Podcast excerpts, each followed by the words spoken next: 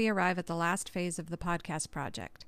I hope you have found this a valuable exercise in terms of thinking carefully and critically about how works of art from different periods, cultures, or even mediums can be analyzed in relation to one another.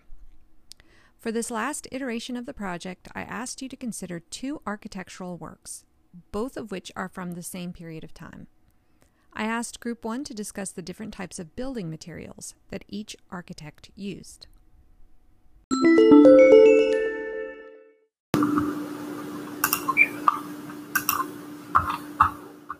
Hello, this is Group 1's response by Amy Brown. This is a comparison contrast of the materials used to construct Le Corbusier's Villa Savoye with Frank Lloyd Wright's Falling Water. Le Corbusier's Villa Savoye was constructed mainly of steel and ferroconcrete. Ferroconcrete is reinforced concrete. It provides proper support to the building without causing major disturbance to the ground underneath. This was ingenuitive. The building looks very open and modern, welcoming you with open arms. It creates a light feeling with all the rectangular windows wrapped around. In comparison, Frank Lloyd Wright's Falling Water contains similar building materials but has a more natural feeling, appearing to come out of the ground. This home was built with concrete reinforced with steel and stones. Some of the stones were found on the property. Falling water was built into the hill, so the reinforced concrete was needed to keep the foundation secure.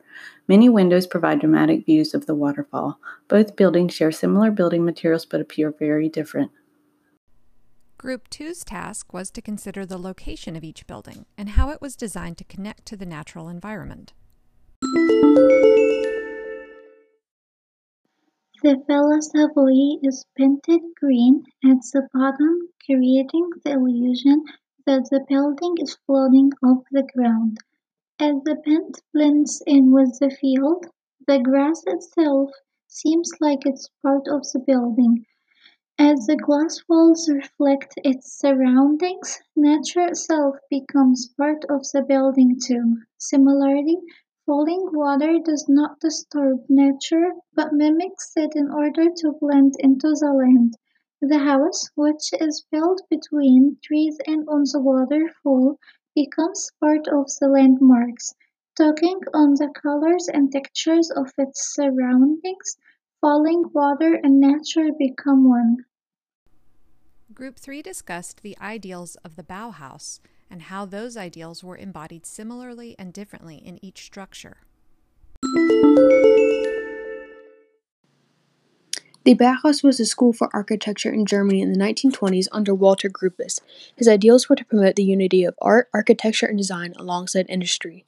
The goals of the school include the use of economy to achieve simplicity even within complex designs, to restrict basic colors and forms to what is ideally acceptable, and to shape things organically to avoid fancy embellishment. An embodiment of these ideals, Le Corbusier's Villa Savoye modern and minimal design incorporates the use of simple design, free space, and a basic light geometric structure.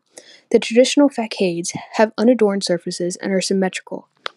In Frank Lloyd Wright's Falling Water, the Bauhaus ideals speak through the positive living environment and architecture's organic appeal. The natural architecture feels a part of its surroundings, however, Falling Water features many elements that may appear as whimsical, something the Bauhaus avoided. The structure has many elements that aren't serving a purpose, which Gropius wanted it to be fully useful. Group 5 was asked to consider the arrangement of interior space within each house.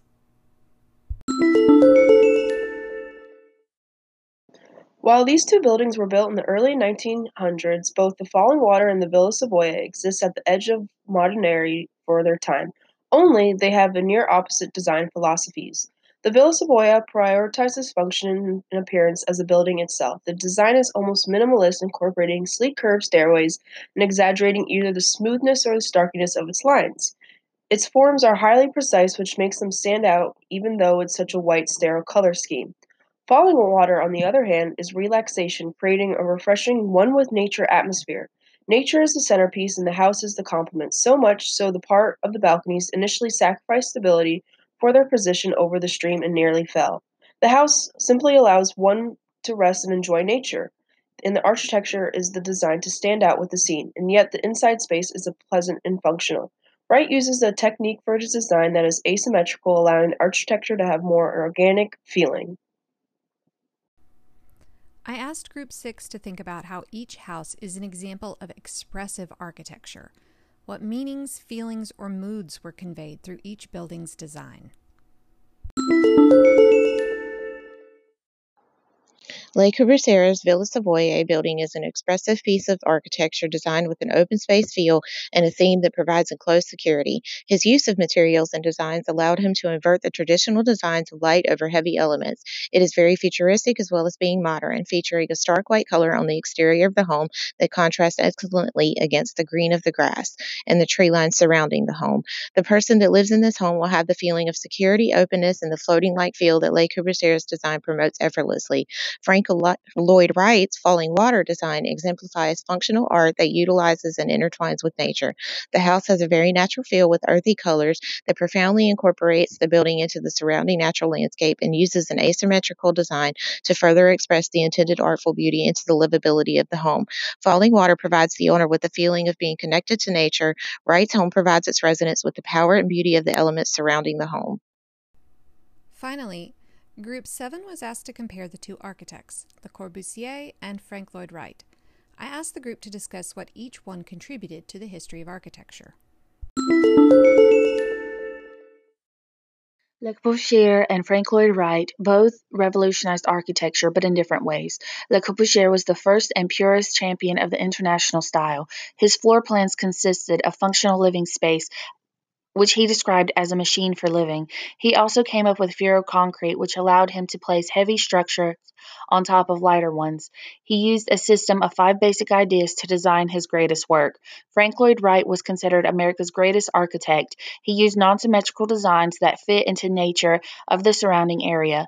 His use of modern materials such as metal and cement allowed him to shape his designs as he wished. He became known internationally with an exceptional influence in Europe.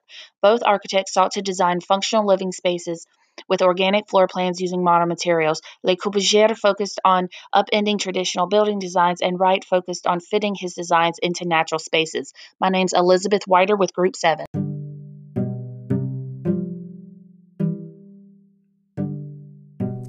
So, do you love or hate modern mm. architecture? I find that this style of building often evokes strong emotions. Last summer, I had a chance to tour the Villa Savoye in Poissy, a town near Paris. I was surprised at just how big the house actually is. It doesn't look it from the outside, but there is a lot of interior space in the house. I've never been to Wright's Falling Water, but it is definitely on my bucket list. I'm really proud of all your hard work this semester. Thanks for making this series of podcasts a success. Wishing you the best as we finish out the year.